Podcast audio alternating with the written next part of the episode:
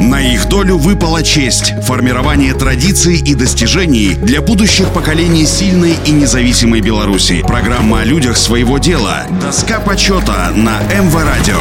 Всем доброго дня, у микрофона Василий Данилов. Мирутка Андрей Павлович родился в деревне Селище Плещеницкой волости Борисовского уезда Минской губернии, ныне в составе Октябрьского сельсовета Логойского района. Андрей Павлович в 1930 году вступил в местную сельскохозяйственную артель «Червоный боец» в родной деревне.